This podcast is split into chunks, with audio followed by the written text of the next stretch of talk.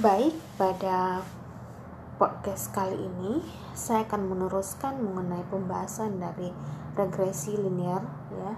Sebelumnya kita sudah membahas mengenai teori dari regresi linear dengan menggunakan um, OLS, teknik OLS baik itu pada sederhana maupun pada berganda ya. Nah, uh, sebelumnya saya sudah menyampaikan kepada saudara bahwa di dalam membuat persamaan regresi uh, dengan teknik OLS baik pada regresi sederhana maupun regresi berganda ada beberapa asumsi yang digunakan ya. Seperti yang pertama hubungan antara variabel dependent dengan variabel independen itu adalah linear. Terus kemudian menyatakan bahwa ada um, adanya unsur homos homo homos kedestisitas ya atau variabel gangguan itu bersifat sama semua dan kemudian juga ada yang menyatakan bahwa serial gangguan itu tidak ada hubungan. Nah, lengkapnya itu ada untuk uh, untuk analisis regresi sederhana bisa saudara baca di buku uh, Agus Widarjono halaman 23. Sedangkan lebih detailnya asumsi dari yang digunakan untuk regre untuk uh, teknik OLS pada linear regresi berganda itu bisa saudara baca di buku Gujarati. Yang bagian awalnya itu dari regresi berganda itu kan banyak itu itu lebih detailnya di sana ya. Nah parameter yang dihasilkan di regresi dengan menggunakan teknik OLS itu uh, diacukan menjadi satu parameter yang sifatnya blue Blue itu adalah singkatan dari Base Linear Unbiased Estimator ya. Nah, kapankah dia e, parameter yang dihasilkan itu bersifat blue? Itu terjadi apabila dia memenuhi asumsi yang berada yang telah ditetapkan untuk regresi linear sederhana dan berganda. Nah, asumsi itu kan banyak, tetapi yang di sini yang ditekankan itu adalah yang meng, yang uh, menganut classical linear regression model. Ya, classical linear regression model. Memang banyak asumsi yang digunakan baik itu pada regresi sederhana maupun regresi berganda dengan teknik OLS, tapi tidak semuanya itu masuk dalam kategori classical linear regression model. Nah, yang nggak masuk kategori itu seperti ini distribusi normal. Itu itu sebenarnya bukan bagian dari untuk untuk menentukan apakah um, parameter kita itu blue atau tidak bukan situ, tapi dia tetap masuk um, syarat untuk membuat untuk membuat persamaan dengan teknik OLS ya. Cuman dia tidak masuk dalam kategori classical linear regression model gitu loh. Jadi classical linear regression model itu kalau di uh, regresi linear sederhana itu adalah asumsi di kalau dilihat di buku Agus Sudarjono itu asumsi nomor 1 sampai nomor 5 gitu loh ya. Jadi intinya di sini nanti sama halnya dengan regresi berganda linear regresi berganda dengan teknik OLS dia uh, um, ma yang masuk kategori dari classical linear regression model ini ya asumsinya nggak masuk nanti yang distribusi normal yang lain itu ma masuk gitu loh. Nah kalau suatu persamaan persamaan kita hasilkan dari uh, running data itu sudah melewati dari baik itu uji normality kemudian sudah melewati uh, uh, uji dari asumsi klasik maka dikatakan bahwa model itu layak untuk kita terjemahkan ya. Bisa kita lihat bagaimana nilai dari uh, nilai dari uji F-nya kemudian bagaimana uji T-nya kemudian bagaimana bentuk dari koefisien determinasinya seberapa besar koefisien determinasi tersebut. Nah kemudian baru bisa kita interpretasikan bagaimana pengaruh dari masing-masing koefisien terhadap uh, variabel dependennya gitu. Itu baru bisa. Nah sebelumnya saya sudah uh, mengajarkan pada saudara apa itu regresi, baik itu linear sederhana maupun berganda. Nah, sekarang akan saya ajarkan kepada saudara untuk melihat uh, apakah parameter yang sudah kita hasilkan itu ya, dia memenuhi um, parameter sifatnya blue atau tidak gitu loh, ya. Jadi kalau sudah memenuhi sifat blue atau tidak berarti kan layak untuk kita baca ke depannya. Artinya dia sehat gitu loh. Dan yang sebelumnya sudah saya jelaskan juga. Nah, untuk pengujian asumsi, asumsi klasik ini, ada tiga hal yang akan saya sampaikan pada saudara. Yang pertama adalah pengujian mengenai multikolonialitas. Ya. Multikolonialitas ini berhubungan dengan uh, asumsi yang digunakan dalam metode OLS itu dia menyatakan bahwa ini asumsi yang menyatakan bahwa jika variabel independen lebih daripada satu dalam regresi berganda, maka diasumsikan tidak ada hubungan linear antara variabel dependen dan di antara variabel independen tersebut da, atau tidak ada multikolonialitas antara variabel independen dengan variabel independen lainnya. Jadi pertama sekali itu adalah yang kita akan kita pelajari untuk pengujian asumsi klasik ini adalah berkaitan dengan uh, multikolonialitas ya. Ini dia akan dia melanggar asumsi bahwa yang menyatakan ini multikolonialitas ini berlakunya hanya untuk um, regresi berganda ya karena dia melihat korelasi di antara variabel independen.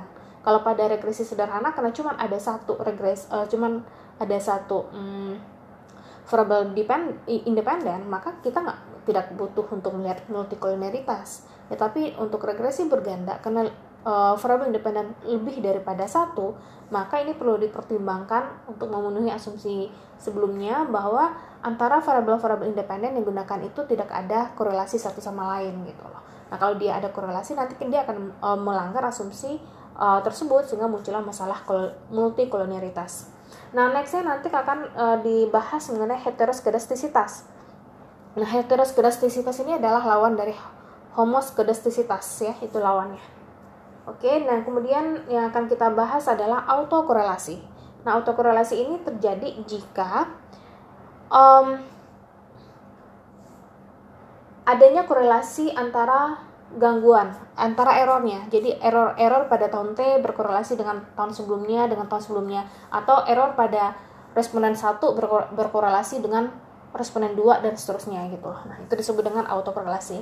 Jadi pada prinsipnya untuk uji asumsi klasik ini ada ada tiga jenis pengujiannya ya ada multikol multikolonialitas, ada heteroskedastisitas dan ada autokorelasi.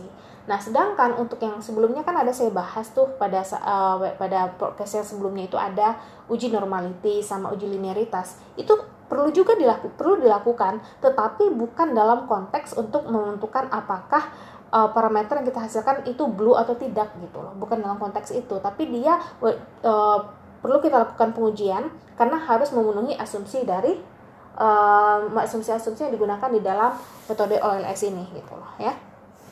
Nah, sekarang uh, saya akan masuk pada yang pertama, multikolonialitas. Ini nanti bisa saudara lihat materinya di PPT mengenai yang judulnya adalah um, pengujian asumsi klasik ya. Itu nanti judulnya. Penguji, uh, pengujian asumsi klasik ya pengujian asumsi klasik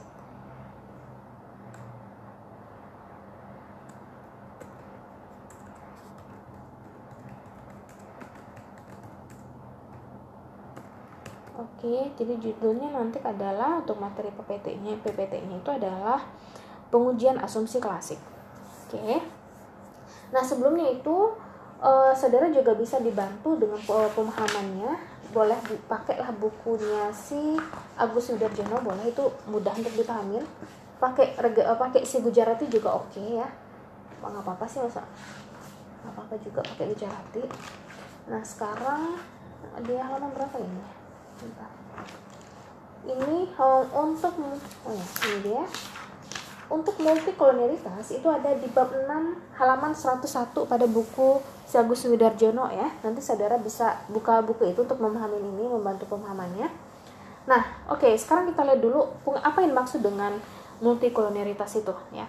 Kalau kita lihat dari bentuk katanya secara harfiah kan ada itu ada unsur linear linear berarti ada hubungan multi itu lebih daripada satu berarti hubungan di dalam persamaan itu lebih daripada satu terdapat hubungan di situ gitu loh.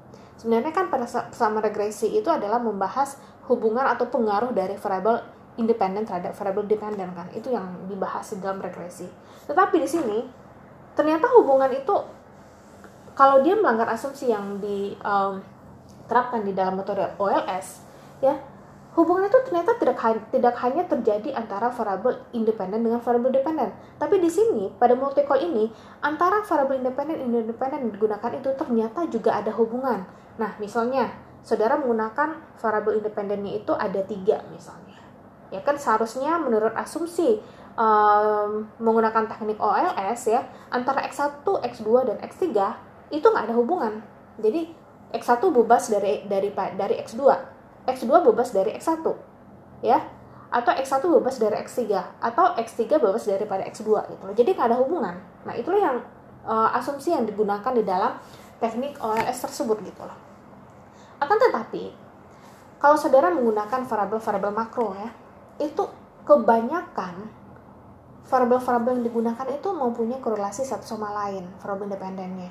Banyak loh ini biasanya terjadi pada um, variabel-variabel makro. Ya banyak faktor yang menyebabkannya itu. Tapi kebanyakan terjadinya memang pada um, ini variabel makro gitu loh. Oke. Nah.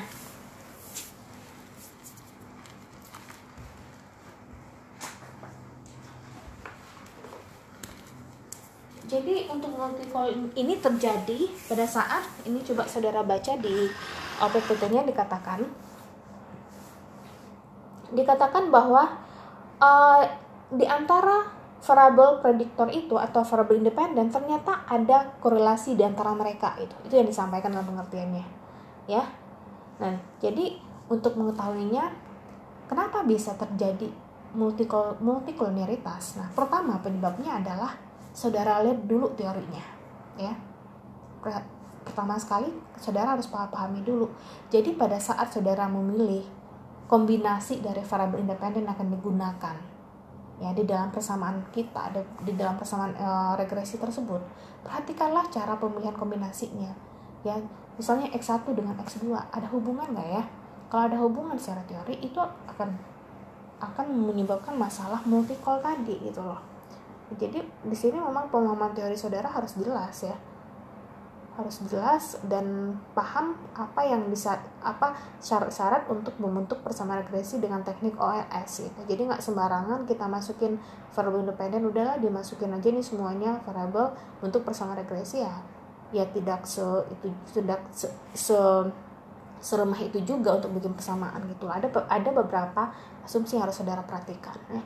Nah, seperti tadi itu yang pertama adalah perhatikan variabel independen yang digunakan itu tidak mempunyai hubungan satu sama lain gitu loh. Nah yang paling yang paling jelas itu tentu tentu dari teori dulu. Teorinya harus menyatakan bahwa antara variabel tersebut tidak mempunyai hubungan. Oke? okay?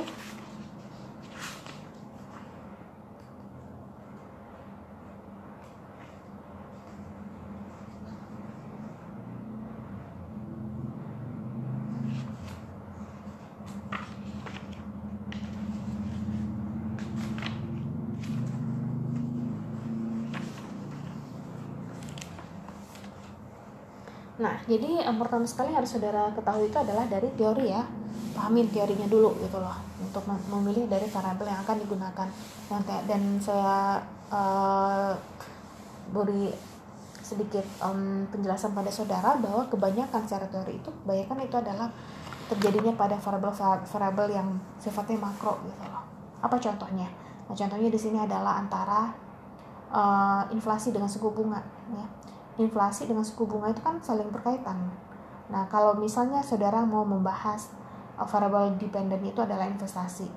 Nah, berarti uh, untuk grand teorinya kan bisa saudara ambil itu grand teori dari uh, Keynes menyatakan bahwa suku bunga itu berpengaruh terhadap um, terhadap investasi kan. Bahwa investasi itu adalah um, tergantung kepada bagaimana suku bunga pengaruhnya adalah negatif. Jika suku bunga yang rendah, maka investasinya menjadi meningkat dan sebaliknya. Nah, pada saat saudara sudah menentukan ada satu variabel independen untuk yang berpengaruh terhadap investasi, yaitu adalah suku bunga. Kemudian saudara mau umil, mau menambahkan variabel independen lain, ya karena mau membentuk persamaan regresi berganda. Nah, di sini saudara juga hati-hati, kan banyak so, uh, variabel yang berpengaruh terhadap investasi ya, itu kan banyak gitu loh. Selain suku bunga menurut teori Keynes, kemudian juga ada inflasi. Inflasi secara teori kan juga berpengaruh tuh terhadap uh, terhadap investasi ya. Seorang investor itu akan mempertimbangkan besaran inflasi pada saat dia menanamkan uangnya. Nah saudara oke okay lah secara teori kan udah udah udah ada nih pengaruh antara inflasi dengan investasi kan? Tapi apakah bisa kita gandengin antara suku bunga dengan inflasi? Ya jadi kan kalau kayak gitu persamaannya bisa ditulisin bahwa investasi itu adalah sama dengan ya alfa 0 tambah alfa 1 suku bunga tambah alfa 2 inflasi. Nah, inflasi di sini. Terus tambah error. Kan kayak gitu mungkin persamaan yang, yang akan saudara bikin ya. Dan saudara selesaikan dengan teknik OLS. Ya. Nah, di sini variabel independennya itu ada dua. Ya, ada suku bunga sama inflasi. Secara teori memang benar suku bunga ini berpengaruh terhadap investasi. Begitu juga inflasi berpengaruh terhadap investasi. Tetapi antara suku bunga dengan inflasi ini ada korelasi. Nah, bagaimana korelasinya? Ya, saudara tahu pada saat inflasi ini tinggi, ya, inflasi tinggi, berarti kan di sini JUB sangat banyak, ya, sangat banyak JUB di sini. Nah, untuk menekan JUB ini, bagaimana langkah dari dari bank sentral? Langkahnya adalah dia menaikkan tingkat suku bunga, ya. Jadi suku bunga ini adalah instrumen untuk menurunkan inflasi. Itulah keterkaitan antara suku bunga dengan inflasi. Ya, itulah korelasinya. Nah, jadi kalau saudara menggunakan regresi dengan teknik OLS, ya saudara nggak bisa menyandingin antara suku bunga dengan inflasi untuk melihat pengaruhnya terhadap investasi. Ya, jadi nggak bisa pakai teknik OLS di sini. Kenapa? Nah inilah yang disebut dengan multicol, multikolonialitas. Ada hubungan antara suku bunga dengan inflasi gitu loh. Nah itulah yang terjadi di situ. Nah, itu nggak boleh nggak boleh dilakukan kalau dia memakai regresi dengan penyelesaiannya adalah teknik OLS ya. Ingat saya garis bawahi teknik regresinya adalah dengan OLS. Oke, itulah adalah contoh dari multikolonialitas ya. Nah, itu sumber multikolonialitas yang pertama dari teori tadi gitu dari teori tadi jadi hati-hati dalam memilih atau menggabungkan variabel independen di dalam model saudara nanti oke berikutnya penyebab multikolonialitas selain dari teori itu adalah cara pengambilan data dan kecilnya ukuran sampel nah ini biasanya terjadi pada hmm, ini pada data yang cross section ya kalau sampel saudara terlalu kecil nah itu biasanya ada ada multikol di situ atau misalnya nilai nilai error nilai variability-nya uh, terlalu kecil, variability dari sampel saudara yang layak untuk dipergunakan terlalu kecil, nah itu juga akan menyebabkan terjadinya multikolonialitas. Nah, berikutnya uh, adalah pembatas pada model atau populasi dan yang disampel ya. Pembatas pada model atau populasi yang disampel. Nah, misalnya dilakukan regresi konsumsi listrik terhadap pendapatan dan ukuran rumah. Nah, ini regresinya adalah konsumsi listrik terhadap pendapatan dan ukuran rumah. Jadi, uh, konsumsi listrik itu dipengaruhi oleh pendapatan dan ukuran rumah. Berarti di sini kan X1-nya adalah pendapatan dan X2-nya adalah ukuran rumah. Nah, di sini populasi dari mana sampel diperoleh mempunyai karakteristik yang kolonialitas. Kenapa? Karena biasanya individu yang memiliki pendapatan tinggi umumnya memiliki rumah yang ukurannya besar.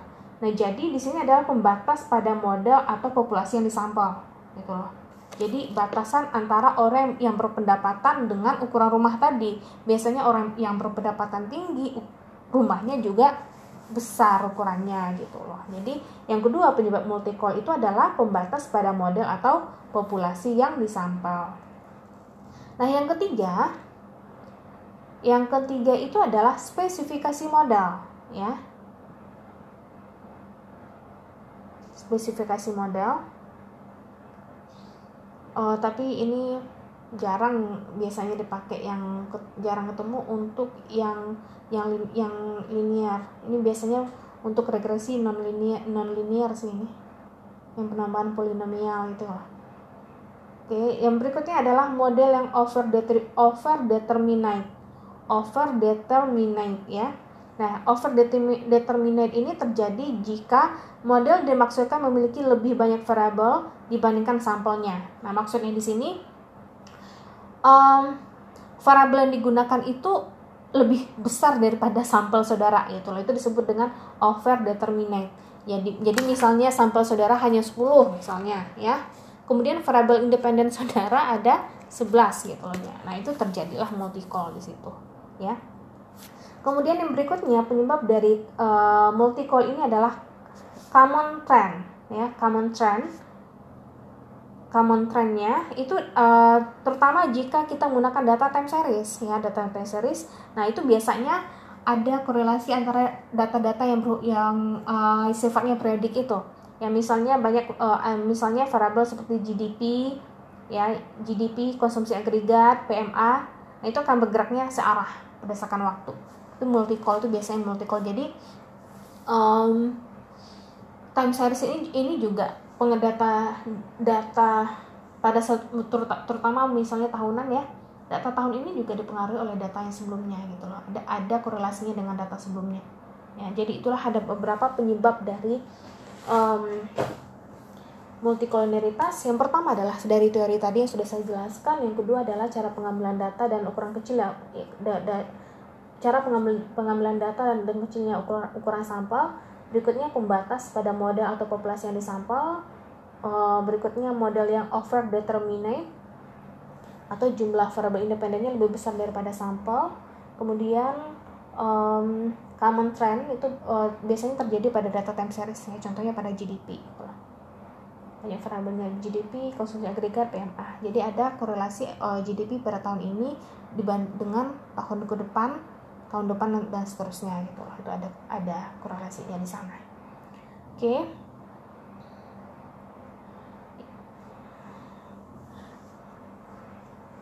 Nah, karena dia sering terjadi, ya sering terjadi di sini. Jadi kita harus paham bagaimana dampak multicol ini kepada persamaan regresi yang kita estimasi itu. Ya, ini sudah kita harus paham. Apa sih dampaknya dari regre, dari keberadaan multicol ini terhadap persamaan regresi yang kita analisis?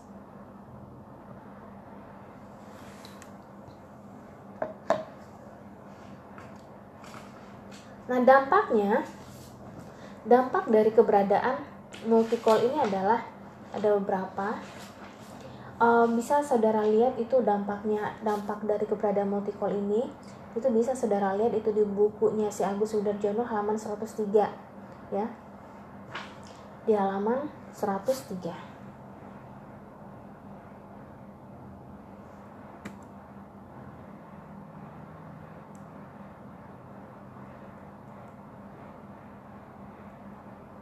di halaman 103 itu dikatakan bahwa um,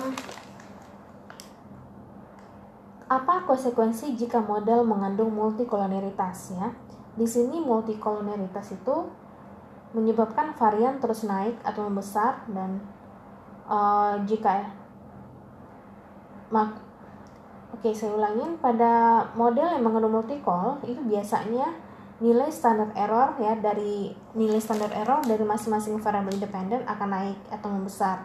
Nah, dampaknya dari kenaikan nilai standar error pada parameter dari variabel independen itu akan menyebabkan yang pertama estimator masih bersifat blue ya, tapi e, mempunyai varian dan kovarian yang besar sehingga disulit mendapatkan estimasi yang tepat.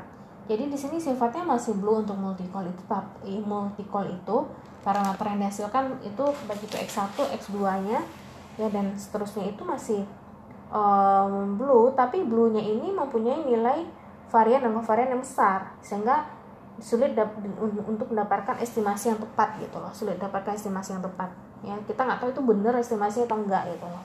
Nah kenapa? Karena akibatnya uh, karena nilai varian dan kovarian yang membesar ini, biasanya interval estimasi akan cenderung melebar dan nilai terhitung akan kecil sehingga banyak variabel independen yang tidak signifikan gitu loh, yang tidak signifikan ya.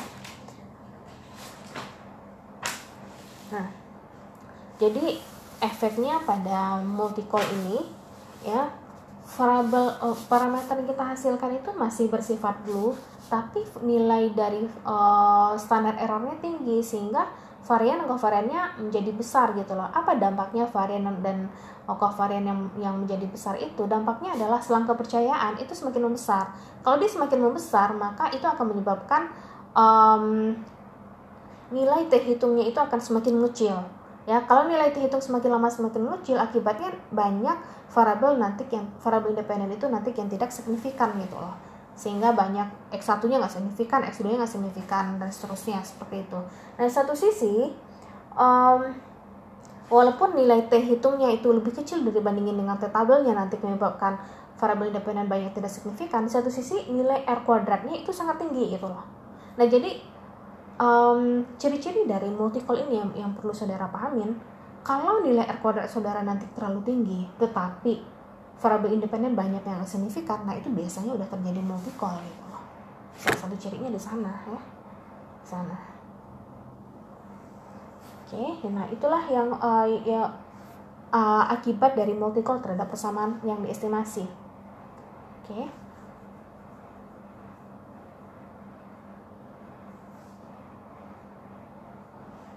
Nah, kalau di sini ini uh, untuk dampaknya pada PPT bisa saudara lihat ya. Dampaknya yang pertama high degree of multicollinearity but not perfect ya. Ini tingkatan dari multicollinearity-nya itu tinggi tapi dia sifatnya tidak perfect. Nah, uh, ini ini sebenarnya uh, yang saya sebutkan tadi yang saya, soal keterangan pada PPT yang ketiga ini ini sama dengan yang saya sampaikan di dalam Agus Sudarjono halaman 103 tadi ya. Jadi di sini um, uh, its e, uh, effect and how to detect multicollinearity ya. Yang pertama penyebabnya still unbiased estimate ya masih blue katanya, tapi um, tidak penting karena estimasinya menjadi rendah. Apa penyebab estimasinya estimasinya estimasinya menjadi rendah? Yaitu variansnya membesar ya standar errornya membesar gitu loh. Ya di sini standar error membesar jadi di sini standar error membesar dan sehingga interpretation of coefficient other things beyond equal is difficult gitu. Jadi sus um, susah untuk untuk menyebutkan bahwa itu estimasi yang yang tepat gitu loh. Nah kemudian r kuadrat itu tinggi. Ya tapi tidak ada yang signifikan. There is no little significant coefficient even its signs is reverse ya. Walaupun tanda itu udah bener gitu loh. Nah. Jadi ini ini penyebab yang pertama ya. High degree of multicol but not perfect. Nah kemudian untuk mengukur uh, untuk melihat keberadaan uh, multicol ini bisa digunakan dengan VIF nah ini biasanya uh, bisa didapetin dari software SPSS itu ada. Ya itu ada di sana FIF ini. FIF itu juga bisa dihitung secara manual ya. Satu dibagi dengan satu kurang R kuadrat J. Ini FIF tapi ini secara manual kan terlalu banyak nanti repot ngitungnya. Biasanya FIF itu dilihat dari ini bisa nanti ke SPSS gabungin aja nanti ke penggunaan SPSS nya ya. biasanya ciri-cirinya juga ya kalau um, kalau misalnya uh, nilai dari koefisien determinasi itu itu udah 0,9 itu udah enggak jangankan dari 0,9 ya. 0,8 aja 0,8 persen dari nilai koefisien determinasi itu sudah mengarah kepada adanya multicol gitu.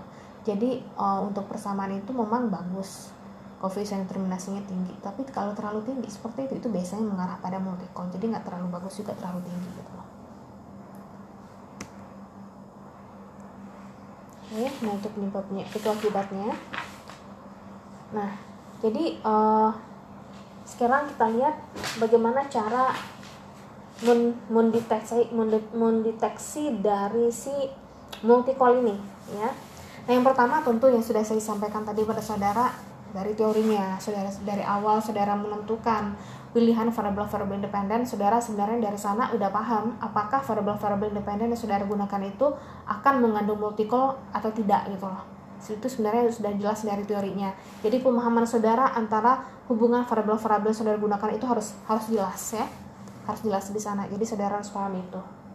Nah yang kedua cara mendeteksinya seperti tadi nilai R kuadrat itu tinggi tetapi hanya sedikit variabel independen yang signifikan gitu.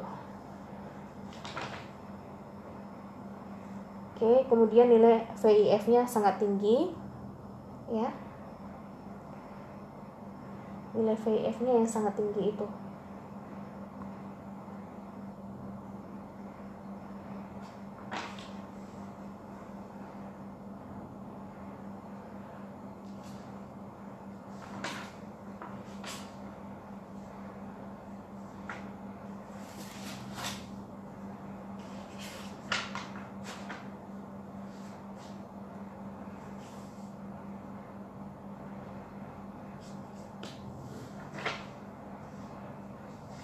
Nah, VIF uh, rule of thumb-nya adalah ya jika nilai VIF itu melebihi angka 10, maka biasanya ada multi call ya. Multi call dan nilai VIF yang melebihi angka 10 itu akan terjadi apabila nilai R kuadrat itu adalah 0, melebihi daripada 0,9. Itu biasanya ada nilai dari uh, VIF-nya akan melebihi angka 10. Jadi untuk uh, mendeteksi dari keberadaan multi call ini yang pertama lihat dulu nilai R nilai R kuadratnya. Ciri-cirinya di sini adalah kalau R kuadratnya tinggi dan terus kemudian banyak variabel independen yang tidak uh, signifikan. Nah, yang kedua cirinya adalah uh, nilai VIF-nya itu lebih daripada 10 gitu loh. Ya. Nilai VIF-nya lebih daripada 10 berarti itu mengandung adanya multikolonialitas.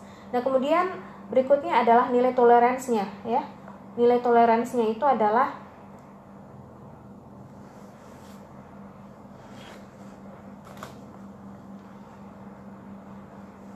Nah untuk nilai tolerance um, jika nilai toleransi itu lebih besar daripada satu maka ada Oh sebentar, jika nilai toleransi itu lebih daripada satu berarti tidak ada kolonialitas ya, tidak ada multikolonialitas. Tapi jika nilai toleransinya sama dengan nol, itu berarti bebas dari oh kebalik ya sebentar sebentar saya ulangin ya jadi ini saya ulangi untuk menentuk untuk mendeteksi keberadaan dari multikolonialitas yang pertama adalah dari keberadaan r kuadrat dan um, dan um, signifikasi dari variabel independen. Jadi di sini nilai R kuadratnya sangat tinggi, kemudian banyak variabel independen yang tidak signifikan. Nah, yang kedua adalah dari nilai VIF. Ya, aturannya menyatakan bahwa jika nilai VIF-nya besar dari 10, maka itu akan terjadi multi call. Nah, kapankah terjadi nilai VIF yang yang besar dari 10 yang melebihi 10 itu? Biasanya terjadi kalau nilai R kuadratnya tadi di atas 0,9 gitu loh. Nah, kemudian berikutnya adalah nilai toleransinya, ya. Jika nilai toleransi ini sama dengan satu, berarti tidak ada multi call linearitas, ya, tidak ada multi linearitas. Nah, jika nilai toleransinya sama dengan 0, ya, maka ada multikolonialitas. Oke, saya ulangi untuk toleransi ini. Jika nilai toleransi sama dengan satu, berarti tidak ada multikol antara variabel independen. Nah, kemudian apabila nilai toleransi ini sama dengan 0, maka ada multikolonialitas di antara variabel independennya.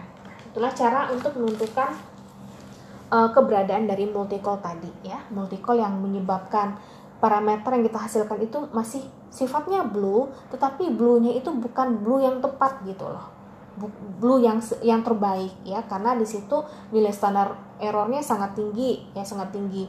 Jadi ya tingkat kepercayaan kita apakah uh, terhadap si parameter itu menjadi berkurang gitu loh Akibatnya di situ nilai T hitung lebih kecil daripada T tabel dan banyak variabel yang tidak signifikan ya. Signifikan di situ.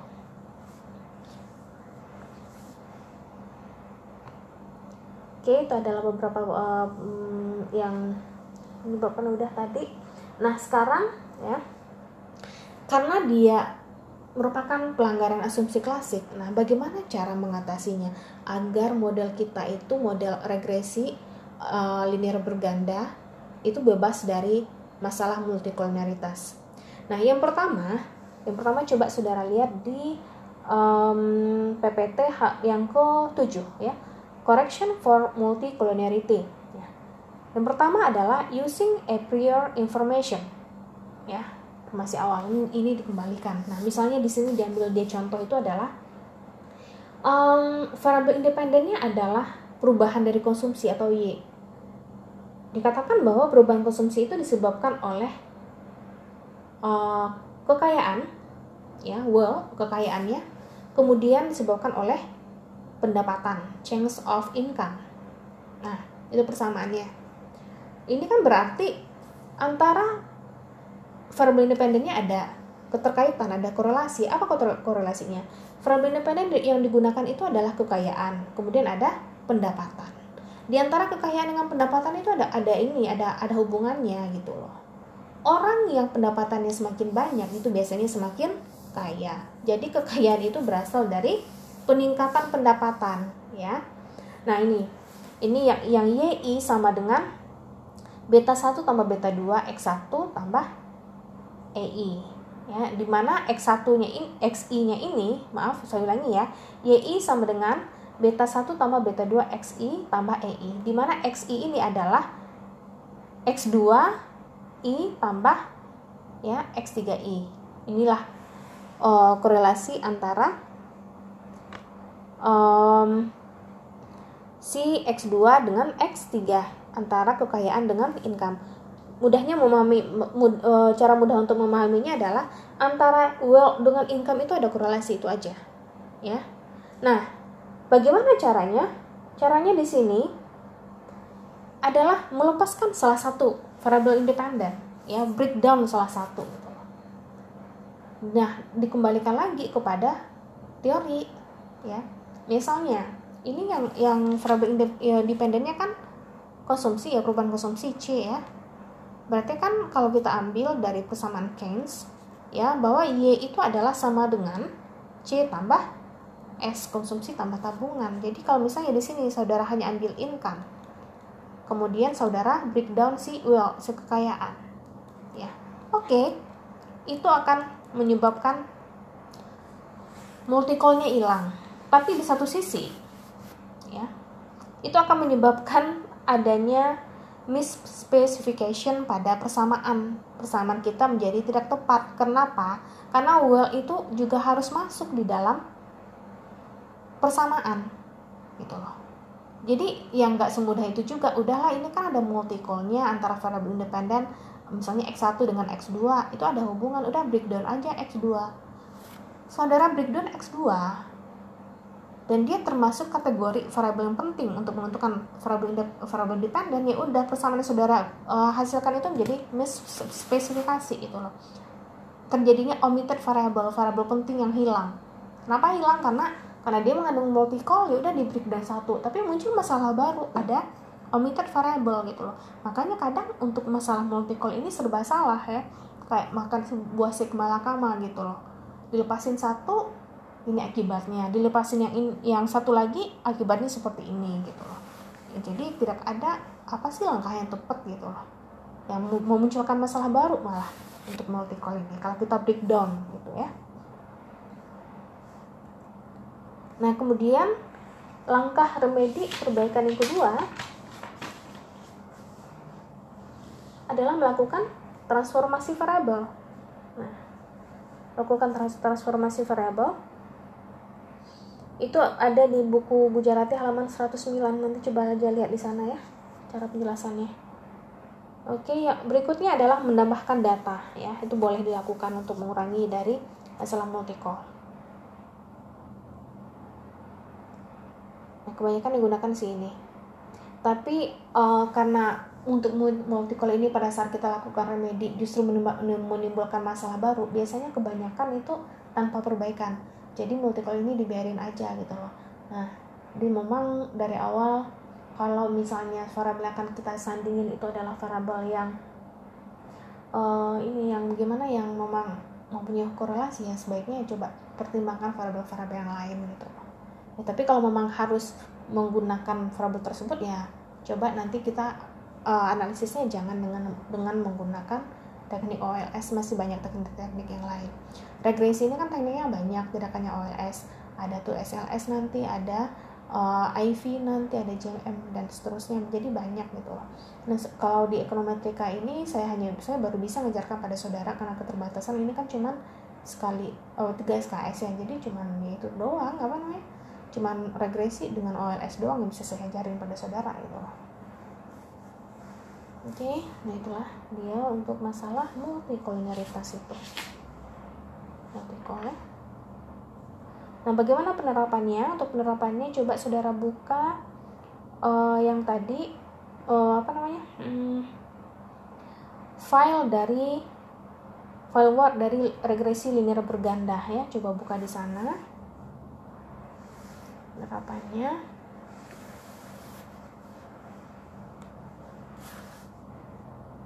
coba lihat di bagian bawah file dari file word dari regresi linear berganda yang tentang permintaan ayam itu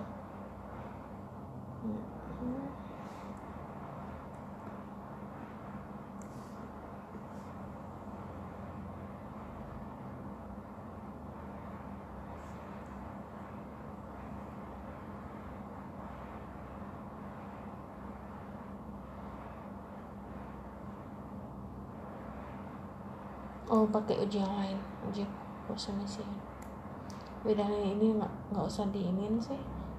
Yang penting untuk uji multikoloneritas itu ya lihat aja yang sudah saya ajarkan cara mendeteksi mendeteksinya itu perbandingan antara r kuadrat dengan uh, signifikasi dari variabel-variabel independen. Kemudian dari nilai VIF-nya apakah dia besar dari 10 itu berarti ada multikol kemudian dari nilai toleransinya ya apakah dia sama dengan satu, uh, kecil dari satu atau besar dari satu gitu loh. Ya, atau mendekati nol. Ya sudah saya ajarkan tadi. Dari situ aja diambil.